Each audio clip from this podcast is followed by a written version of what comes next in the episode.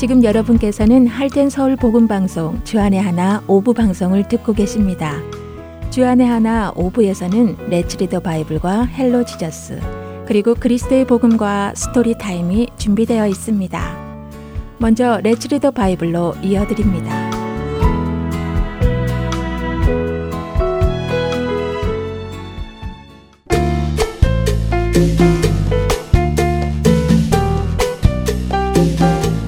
애청자 여러분 안녕하세요. 레츠리더 바이블 진행의 박재필입니다.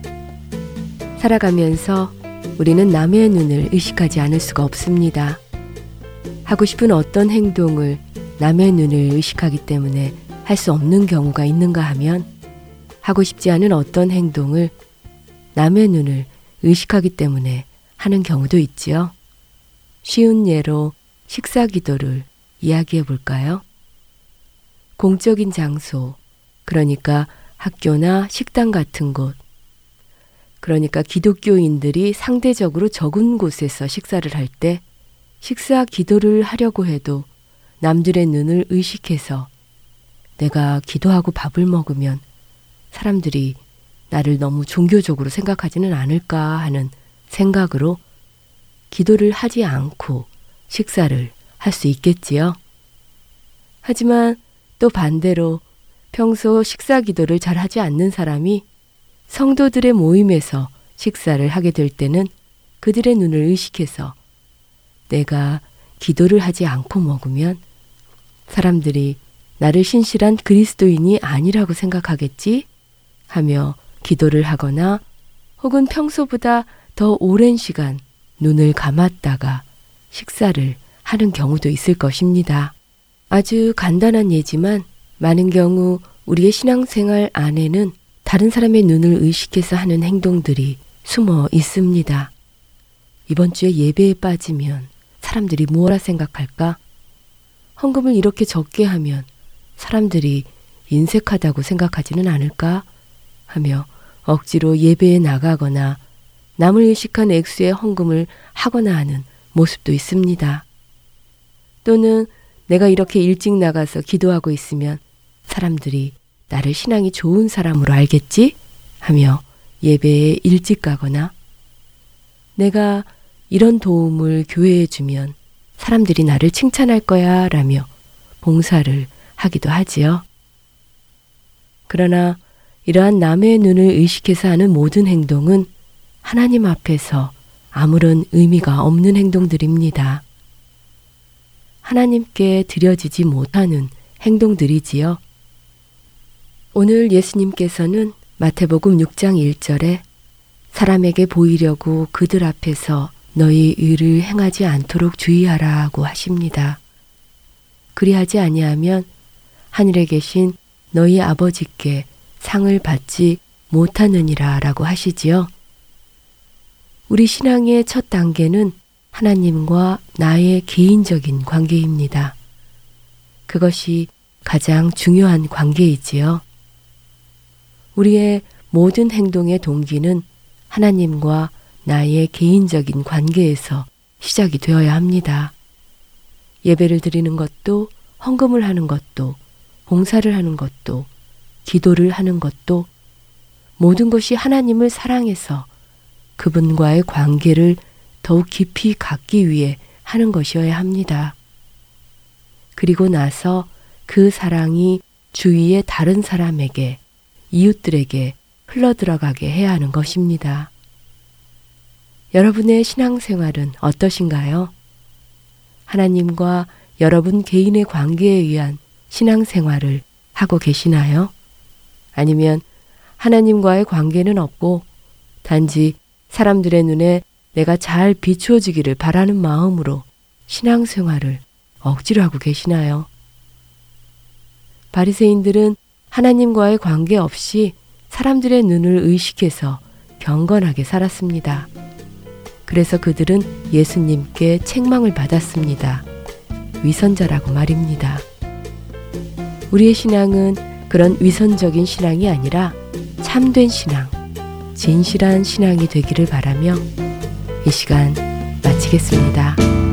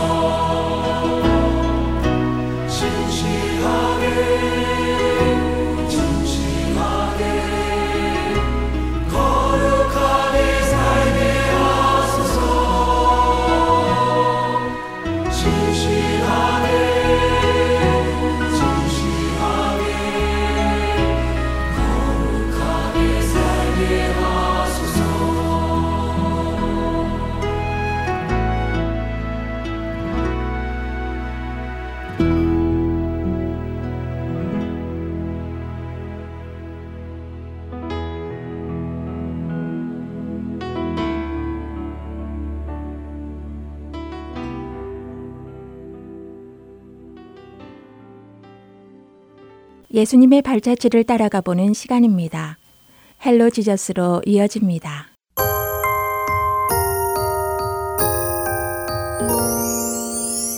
애청자 여러분 안녕하세요. Hello Jesus 진행의 김민석입니다. 태어날 때부터 눈먼 맹인을 고쳐주신 예수님. 그동안 단 한 번도 나음을 받은 적이 없었던 나병 환자들을 고쳐주신 예수님의 이야기는 사람들의 입을 통해 전해지게 되었습니다. 이러한 예수님의 이야기를 듣고 난 사람들은 크게 두 부류로 나누어졌습니다. 예수님을 영접하기 위해 한 걸음에 달려오는 사람들이 있었던 반면 그분에게 사람들의 관심이 집중되는 것을 아주 못마땅해 하는 사람들도 있었지요. 그리고 예수님을 향한 그들의 미움은 계속해서 커져만 갔는데요. 그들의 반응은 어떠했는지 오늘의 스토리를 통해 함께 만나보도록 하겠습니다. 그동안 예수님은 기적을 베푸시면서 사람들에게 자신이 기적을 베푸신 것을 소문내지 말라고 하셨습니다. 아직까지는 많은 사람들이 예수님이 누구신지 알게 되는 것이 예수님이 하시는 사역에 방해가 되었기 때문이지요. 그러나 십자가에 달리실 날이 다가오자 예수님은 스스로 자신이 메시아로 오신 그리스도임을 밝히기 시작하십니다. 이에 대한 사람들의 반응은 다르게 나타났습니다. 나는 양의 문이니 누구든지 나를 통해 들어오면 구원을 받을 것이라. 나는 선한 목자다. 목자는 양들을 위하여 목숨을 버리고 그렇게 목숨을 버리는 이유는 양들로 하여금 영원한 생명을 얻게 하려는 것이다. 아무도 이 목숨을 내게서 빼앗아 가지 못할 것이다. 나는 목숨을 버릴 권세도 있고 다시 얻을 권세도 있다. 이것은 내가 아버지께로부터 받은 명령이다. 예수님의 복음은 누구에게나 허락되었습니다. 그러나 그 복음의 비밀을 모든 사람들이 깨닫지는 못했습니다. 그래서 사람들 사이에서는 분열이 일어났습니다. 저, 저, 저는 완전히 정신 나간 사람이구만. 귀신이 들려도 단단히 들린 게 틀림없어. 아니, 자기가 뭔데 우리한테 영원한 생명을 주네 만에 하는 것인가? 자기를 따라다니면 영원히 죽지 않고 살기라도 한다는 말인가? 자네들은 어찌 저런 귀신 들린 자의 말을 듣는 겐가? 이보시오, 말 좀 조심히 하시오. 예수님께서 귀신 들린 자라니 만일 정말 귀신 들린 자라면 어찌 그런 사람이 맹인의 눈을 치료할 수 있단 말입니까? 예수님이야말로 하나님이 보내신 그리스도이십니다. 어찌 그것을 못 깨달으십니까? 사람들 사이에서 의견 충돌이 일어났습니다. 그중 예수님을 반대하던 사람들은 결국 예수님을 향해 큰 소리로 따지기 시작했습니다. 이보시오, 예수! 당신 언제까지 우리를 이렇게 헷갈리게 할 셈이요? 당신 때문에 이렇게 괜히 사람들 사이에서 분열만 일어나고 만일 당신이 정말 저자들이 말하는 것처럼 그리스도라면 그렇다고 분명히 말을 좀 해보시오. 그들의 격한 질문에도 예수님은 평정을 유지하시며 대답하셨습니다. 내가 너에게 이미 말하였고, 내가 내 아버지의 이름으로 지금까지 행한 일들이 곧 나를 증언해 주었다. 그런데도 너희들은 여전히 나를 믿지 못하고 있구나. 하지만 너희가 나를 믿지 못하는 이유는 너희가 내 양이 아니기 때문이다. 나의 양들은 나의 목소리를 알아듣는다. 그래서 그들은 내가 주는 영생을 얻을 것이고 영원토록 멸망하지 않을 것이다. 나와 내 아버지는 하나이다. 사람들은 하늘에 계신 하나님을 자신의 아버지라 칭하는 예수의 대답을 듣고 웅성거리기 시작했습니다. 또 자신과 하나님이 하나라고 말하는 예수님의 대답에 사람들은 분노하기 시작했습니다. 아니, 뭐라고? 하나님과 하나라고? 이런 감히 고작 사람인 주제 하나님과 같다고? 저, 저, 저, 저 죽일 놈을 봤나? 맞소이다. 저자는 지금 하나님을 모독하고 있습니다. 저런 자는 돌로 쳐 죽여서 모세의 율법을 이루어야 합니다. 얼쏘 죽입시다. 저런 미친 자는 돌로 쳐서 죽여야 합니다. 예수님께서 하나님 아버지와 자신이 하나라고 하시자 유대인들은 그것을 신성 모독으로 받아들였습니다. 어느 누구도 하나님을 아버지라 부르지 않았었기 때문이지요. 그래서 유대인들이 돌을 들어 예수님을 치려고 했습니다. 그런 그들을 향해 예수님은 말씀하셨습니다. 내가 아버지의 능력을 힘입어 지금껏 선한 일을 하였거늘 그 많은 일들 중 도대체 어떤 일로 나를 정죄하여 너희들이 나를 돌로 치려고 하는 것이냐? 아니, 우리가 당신을 돌로 치려고 하는 것은 당신이 한 일이 잘못돼서가 아니라 당신이 하나님을 모욕했기 때문이요. 당신이 그간 얼마나 좋은 일을 많이 했는지는 알 바 아니요. 당신은 지금 사람이면서 스스로를 하나님의 아들이라며 당신이 신이라고 하지 않았소? 성경 시편에 이미 하나님을 대신하여 사람들을 다스릴 자들을 신이라고 부른다고 너희가 읽지 못하였느냐? 또 그들을 하나님의 아들이라 부른 것을 너희가 알고 있지 않느냐? 사람의 아들에게도 그렇게 불러주는데 어찌 친히 하나님 아버지께서 거룩하게 하셔서 이 땅에 보냄을 받은 내가 하나님의 아들이라고 하는 것이 왜 하나님을 모독하는 것이냐? 너희는 나의 행한 일을 보고 내가 하나님께로 왔는지 아닌지를 판단하도록 해라. 그리하면 너희는 아버지께서 내 안에 계시고 또 내가 아버지 안에 있다는 것을 깨달아 알게 될 것이다. 예수님의 설명에 그들의 마음에는 분이 차올랐습니다.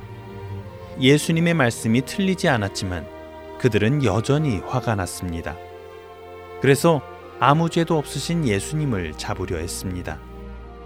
하지만 예수님께서는 그들의 손에 잡히지 않으시고 벗어나 그곳을 떠나셨습니다. 아직 예수님이 잡히실 때가 되지 않았기에 어느 누구도 예수님을 잡을 수 없었던 것입니다. 예수님은 다시 요단강 건너쪽 요한이 처음 세례를 주던 곳으로 가서 그곳에서 머무르시게 되었습니다. 그러자 많은 사람들이 예수님이 계신 요단강 건너 쪽으로 몰려오고 그동안 세례 요한이 예수 그리스도를 증언한 그 말이 모두 참되다며 예수님을 메시아로 믿고 받아들이는 일이 더욱 많이 일어나게 되었습니다. 내 양은 내 음성을 들으며 나는 그들을 알며 그들은 나를 따르느니라. 라는 예수님의 말씀 기억하시나요? 오늘 이야기에서는 예수님을 믿지 못하여 돌로 치려 하는 유대인들과 세례 요한이 증언한 그 말을 믿고 예수님을 믿은 사람들이 등장합니다. 이들을 바라보며 우리들은 과연 어느 부류에 속하는지 돌아보기를 원합니다. 돌을 들어 예수님을 치려하지는 않았더라도 선한 목자 대신 우리 주님의 음성을 우리가 따르고 있지 않다면 우리는 과연 그분의 양이라고 할 수 있을까요? 오늘도 우리는 우리의 목자 대신 예수님의 음성을 잘 듣고 따라가고 있는지 생각해 보며 오늘 헬로우 지저스 여기에서 마치도록 하겠습니다. 안녕히 계십시오.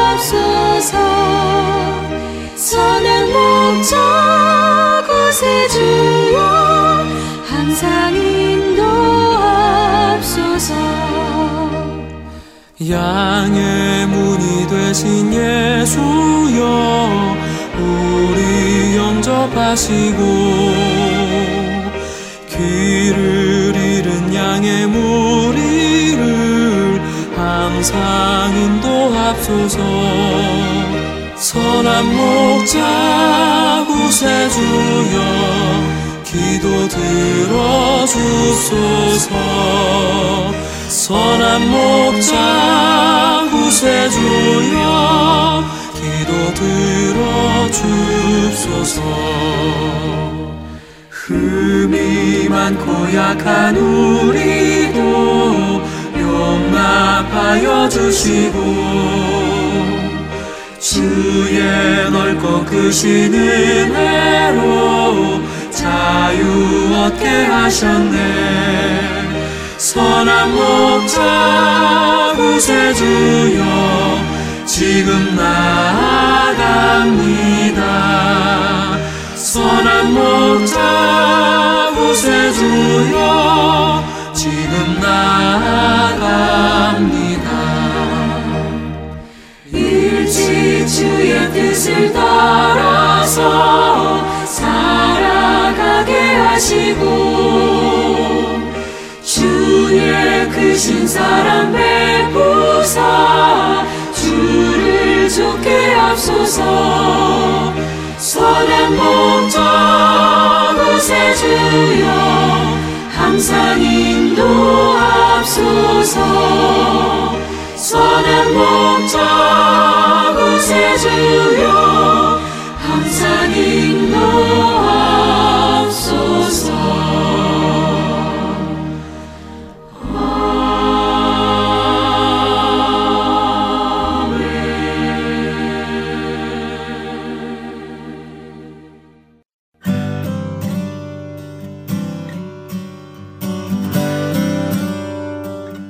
이디오피아 내시에게 복음을 전하기 위해 빌립 집사를 광야로 보내신 하나님의 구원 사역.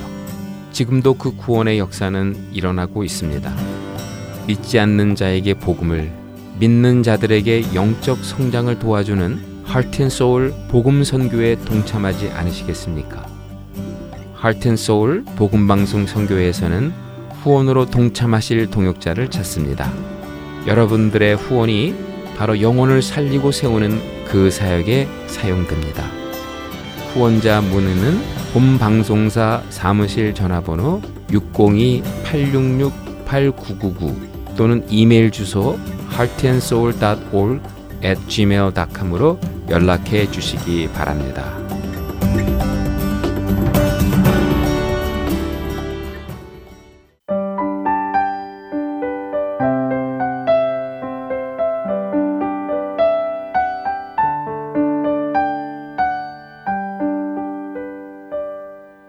이어서 그리스도의 복음 시간입니다.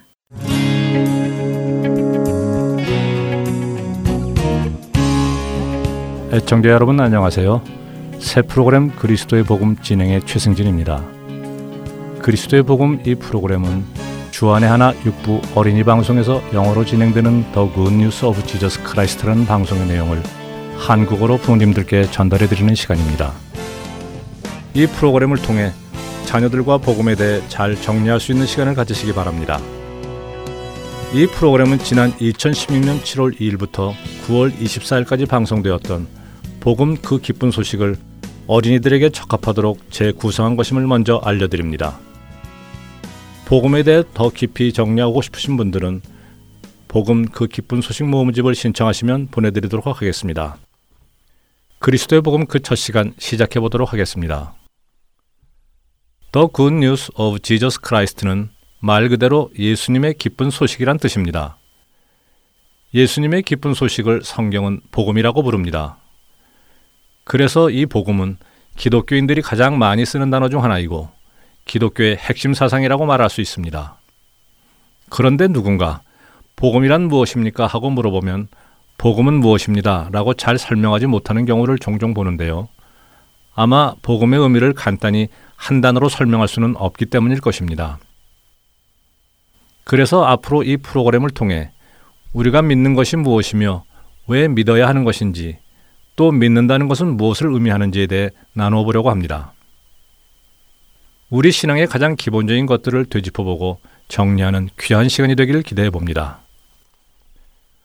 이 프로그램의 영어 제목은 The Good News of Jesus Christ입니다.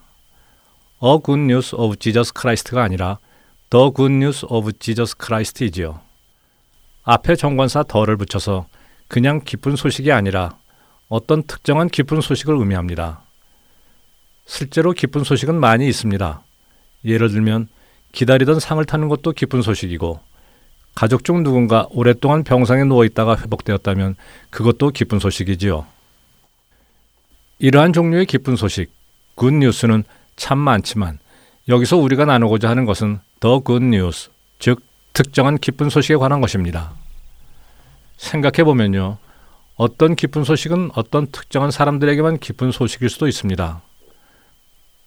다른 사람에게는 슬픈 소식일 수도 있지요. 예를 들면 경기에서 우리 팀이 승리한 것은 우리에게 기쁜 소식이지만 상대 팀에게는 슬픈 소식일 것입니다. 또 부모님이 더 좋은 직장을 얻어 다른 도시로 이사하게 된 것도 기쁜 소식임에 틀림없지만 그 자녀들의 입장에서는 정든 학교와 교회를 떠나야 하기에 슬픈 소식이 될 수도 있죠. 그렇기에 기쁜 소식이 모든 사람에게 똑같이 기쁜 소식이 될 수는 없는 것입니다. 그렇지만 우리가 앞으로 나누고자 하는 더 굿뉴스, 복음은 모든 사람들에게 기쁜 소식입니다. 그런데 기쁜 소식이 참으로 기쁜 소식이 되기 위해서는 먼저 슬픈 소식이 있어야 하겠지요. 슬픈 소식이 무엇인지를 알아야 그 다음에 오는 기쁜 소식이 왜 기쁜 소식인지를 알 수 있습니다. 다른 사람들에게 복음을 전할 때 우리는 보통 예수님 믿고 천국 가세요. 예수님 믿으면 영생을 얻습니다. 라고 말하지요. 이런 식으로 기쁜 소식을 먼저 전하다 보니 그 기쁜 소식이 왜 기쁜 소식인지 잘 전달이 되지 않는 경우가 많은 것 같습니다. 그렇기에 복음이 기쁜 소식이 되기 위해서는 슬픈 소식, 나쁜 소식이 무엇인지를 먼저 알아야 합니다.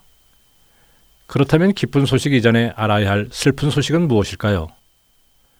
슬픈 소식은 바로 모든 사람은 죽음에 이르며 그 후에는 영원한 형벌을 받을 것이라는 것이지요. 이에 대해 누군가는 왜 모든 사람이 죽고 영원한 형벌을 받느냐고 물어볼 수도 있습니다. 이 질문에 대한 답은 다음 몇 시간을 통해서 자세히 찾아보도록 할 텐데요. 이것은 기쁜 소식, 복음을 이해하는 데 있어서 아주 중요한 부분이기 때문입니다. 그리스도의 복음 오늘 첫 시간에는 기쁜 소식이 있기 위해서는 슬픈 소식, 나쁜 소식이 있어야 한다는 말씀을 나누었습니다. 그 슬픈 소식은 바로 모든 사람은 죽음에 이르며 그 후에는 영원한 형벌을 받을 것이라는 것이었습니다. 그리스도의 복음 첫 번째 시간은 여기에서 마치겠습니다. 안녕히 계십시오.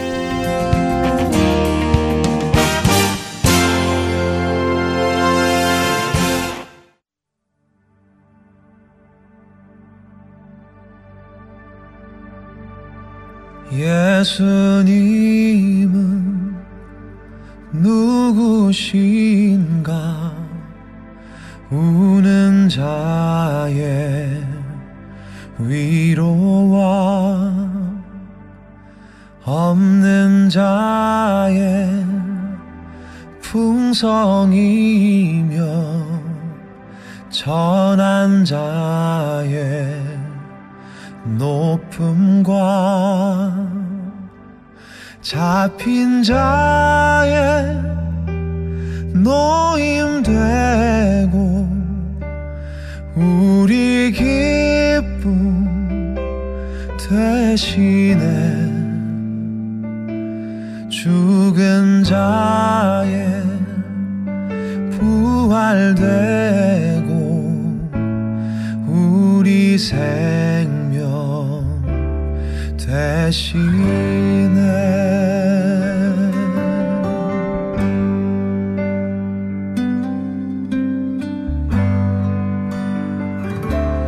예수님은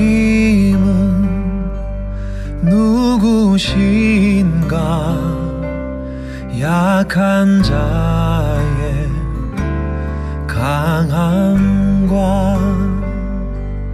눈먼 자의 빛이시며 병든 자의 고침과 만국인의 구주시며 모든 왕의 왕이요 심판하신 주님 되고 우리 영광 대신에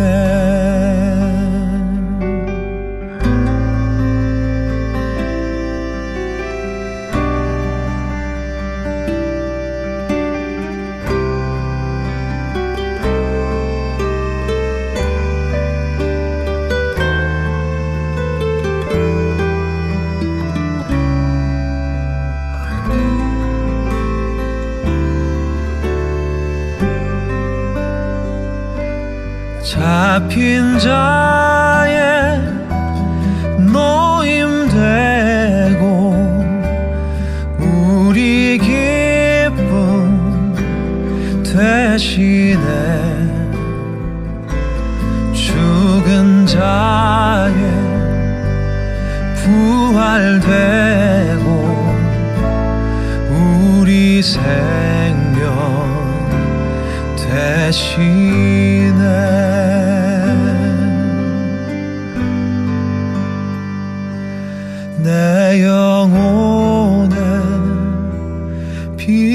빛이시며 우리 소망 대신에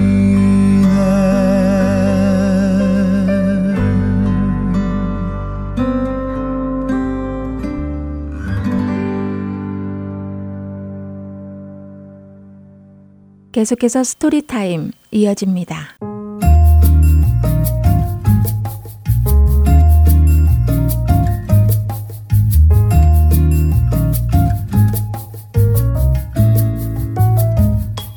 애청자 여러분 안녕하세요. 스토리타임 진행의 최강덕입니다. 여러분은 수고하지 않고 생기는 돈을 꿈꿔보신 적 있으신가요? 하나님 자녀라면 일확천금을 어떻게 생각해야 하는지 스토리를 들으며 생각해 보기 바랍니다. 오늘 스토리의 제목은 더 갬블입니다. 오늘의 주인공 빌리는 친구 척키에게 삼촌에게 선물로 받은 강아지 버디를 보여주며 족보까지 있어서 아주 비싸게 주고 산 강아지라며 자랑을 합니다. 척키는 빌리의 강아지를 보고 자신도 그런 강아지를 키우고 싶다고 부러워했지요. 그때 빌리는 척키의 손에 들려져 있는 주사위를 가리키며 그것이 무엇인지 물어봅니다. 척키는 빌리에게 자신이 내기 도박을 할 때 가지고 노는 것이라고 말해줍니다. 그러자 척키는 자신이 먼저 주사위를 굴려봅니다. 그때 숫자 4가 나옵니다. 척키는 빌리에게도 주사위를 던져보라고 말합니다. 그러자 빌리가 던진 주사위는 척키의 숫자보다 높은 숫자인 6이 나왔습니다. 척키는 만일 지금 우리가 무슨 내기를 걸었다면 빌리가 이긴 것이라고 설명해 줍니다. 그러면서 자신에게는 25센트가 있으니 빌리에게 내기를 해보지 않겠냐고 물어보지요. 빌리는 척키의 말을 아주 흥미로워하며 자신은 30센트가 있다고 대답하며 두 사람은 내기를 하기로 합니다. 그런데 그때 빌리의 여동생이 두 사람에게 다가와 도박은 나쁜 일이라고 말해줍니다. 척키는 그저 재미로 하는 것이라고 말하지만 여동생은 만일 빌리가 내기에서 져서 30센트를 잃게 된다면 재미있지 않을 것이라고 말합니다. 여동생의 만류에 빌리는 어쩔 수 없이 내기를 관두지만 척키에게는 나중에 다시 만나자고 속삭이고는 집으로 돌아갑니다. 빌리와 함께 집으로 돌아온 여동생은 엄마에게 주사위 도박이 나쁜 게임인지를 다시 되묻습니다. 그렇다고 대답하는 엄마에게 오늘 척키가 오빠에게 주사위 도박 게임을 하자고 이야기한 것에 대해 이야기해 줍니다. 빌리는 엄마에게 자신들은 아무것도 내기로 걸지 않고 그저 재미로 한번 주사위를 던져본 것 뿐이라고 말합니다. 빌리의 말에 엄마는 앞으로는 척키와 어울리지 말라고 말씀하십니다.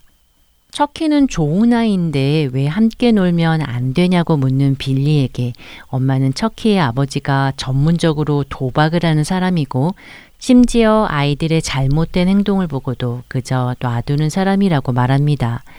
그래서 척키 역시 절도제로 소년원에 다녀온 적이 있다고 말해주지요. 엄마는 그리스도인으로서 행실이 바르지 못한 사람은 구분해서 만나야 한다고 빌리에게 일러주십니다. 그러나 빌리는 오늘 자신이 척키로부터 25센트를 딸 수도 있었는데 주사위로 내기를 하는 것이 왜 죄인지 모르겠다고 말합니다. 그러자 엄마는 빌리에게 훔친 것이 죄인지를 물어보십니다. 빌리는 당연히 죄라고 대답하지요. 엄마는 도박을 해서 내기에 이겼다고 하더라도 그것은 다른 사람의 소유물을 허락 없이 빼앗는 행동이기에 물건을 훔치는 것과 다를 바가 없는 죄라고 설명해 주십니다. 엄마의 설명에도 여전히 불만인 빌리. 빌리는 엄마에게 사고 싶은 것이 있다며 사불만 달라고 말하지만 엄마는 지금 당장 줄 돈이 없다고 하십니다. 빌리는 작은 소리로 그래도 나는 돈을 스스로 벌 수 있는 방법이 있다고 중얼거립니다. 다음날 강아지와 함께 산책을 나간 빌리는 척키를 만나게 되고 두 사람은 자연스럽게 주사위 게임을 또 하기 시작합니다. 빌리는 2불을 가지고 있고 척키는 4불을 가지고 있다고 하며 서로 1불씩 걸고 게임을 하기로 합니다. 몇 번의 게임에 빌리가 이기고 돈을 빼앗긴 척키는 빌리에게 다른 큰 제안을 합니다. 자신에게는 사실 10불이 더 있고 이런저런 물건이 있다고 말하며 보여줍니다. 주사위를 던져서 한 번 더 이기면 자신이 가지고 있는 모든 것을 줄 테니 만약 빌리가 지면 강아지 버디를 달라고 말합니다. 너무 큰 내기에 빌리는 당황하지만 10불이라는 유혹에 빌리는 결국 내기를 하기로 합니다. 결과가 어떻게 되었을까요? 내기 끝에 빌리는 척키에게 지고 맙니다. 결국 강아지 버디를 내어주고 말았지요. 엄마는 빌리가 주사위 내기를 한 것도 화가 나지만 엄마 몰래 엄마의 지갑에서 이불을 몰래 가져간 것이 더욱 화가 난다고 이야기하십니다. 빌리는 훔친 것이 아니라 잠시 빌려간 것 뿐이라고 이야기하지만 허락 없이 남의 물건이나 돈을 가져가는 것은 훔치는 것이라고 이야기해 주십니다.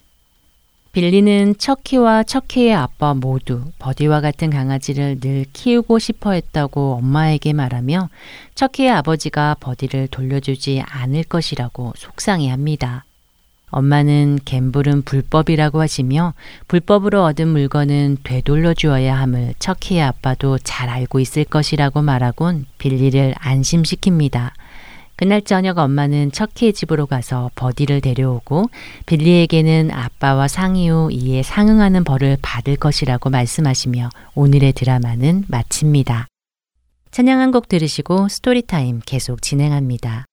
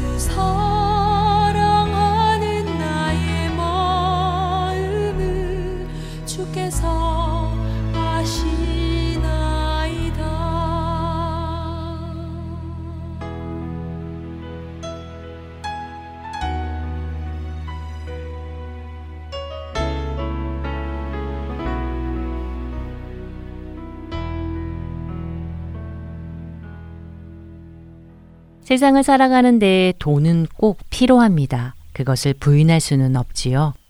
그러나 돈은 어디까지나 수단이지 목적이 될 수는 없습니다. 돈에 대한 성경적인 개념은 모든 그리스도인들에게 반드시 있어야 할 덕목입니다.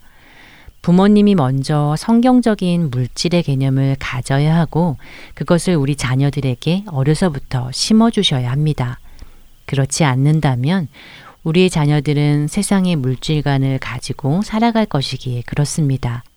오늘 우리 자녀들과 성경적인 물질관을 정립해 보시기 바랍니다. 말씀드린 대로 물질, 즉 돈은 수단입니다. 세상을 살아가는 데 필요한 것들을 살 수 있는 수단이지요.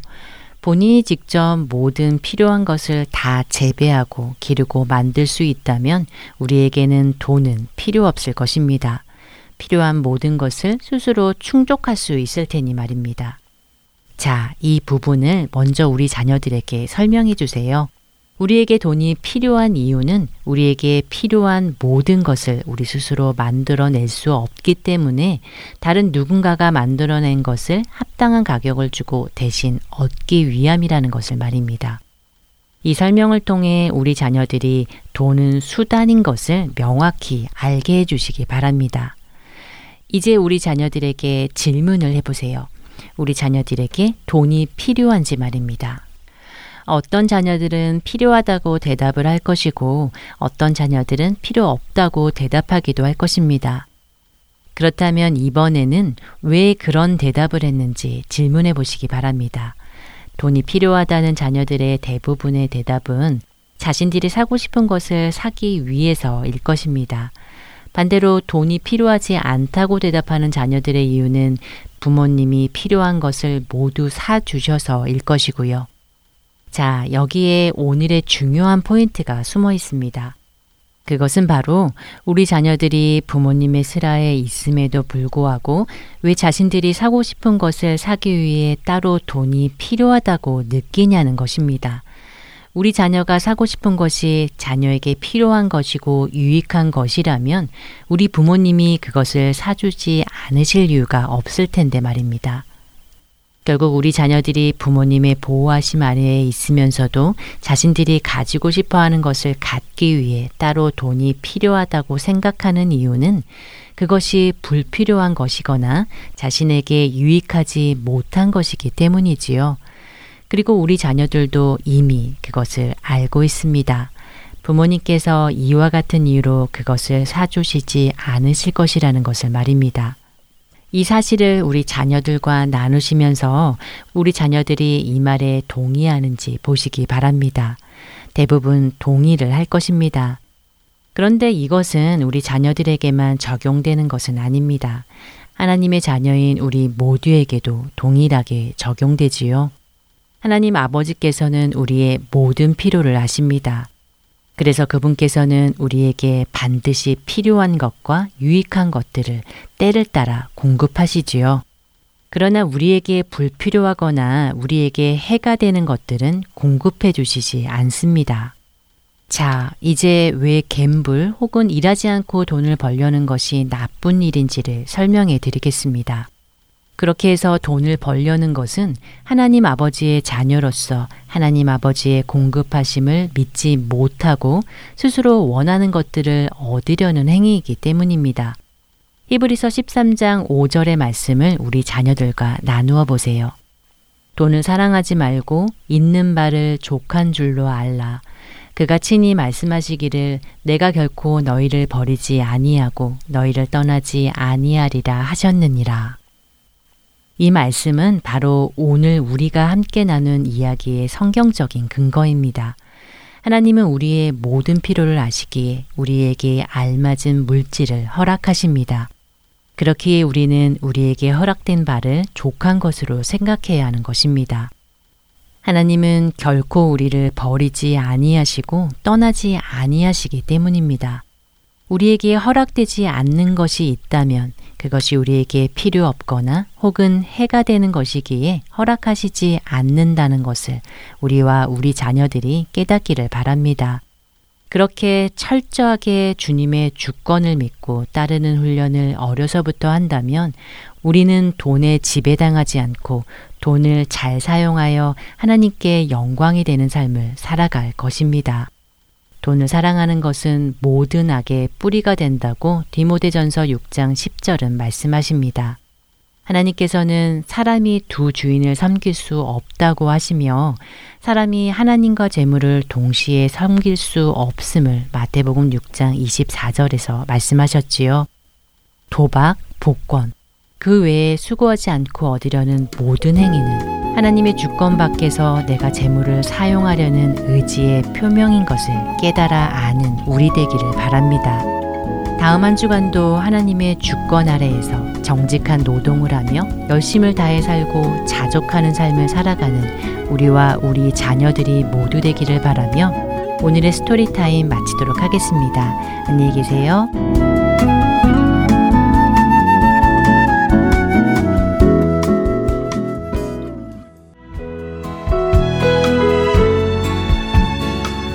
주안의 하나 오부 준비된 모든 순서는 여기까지입니다. 애청해주신 여러분들께 감사드립니다. 다음 시간에 다시 찾아뵙겠습니다.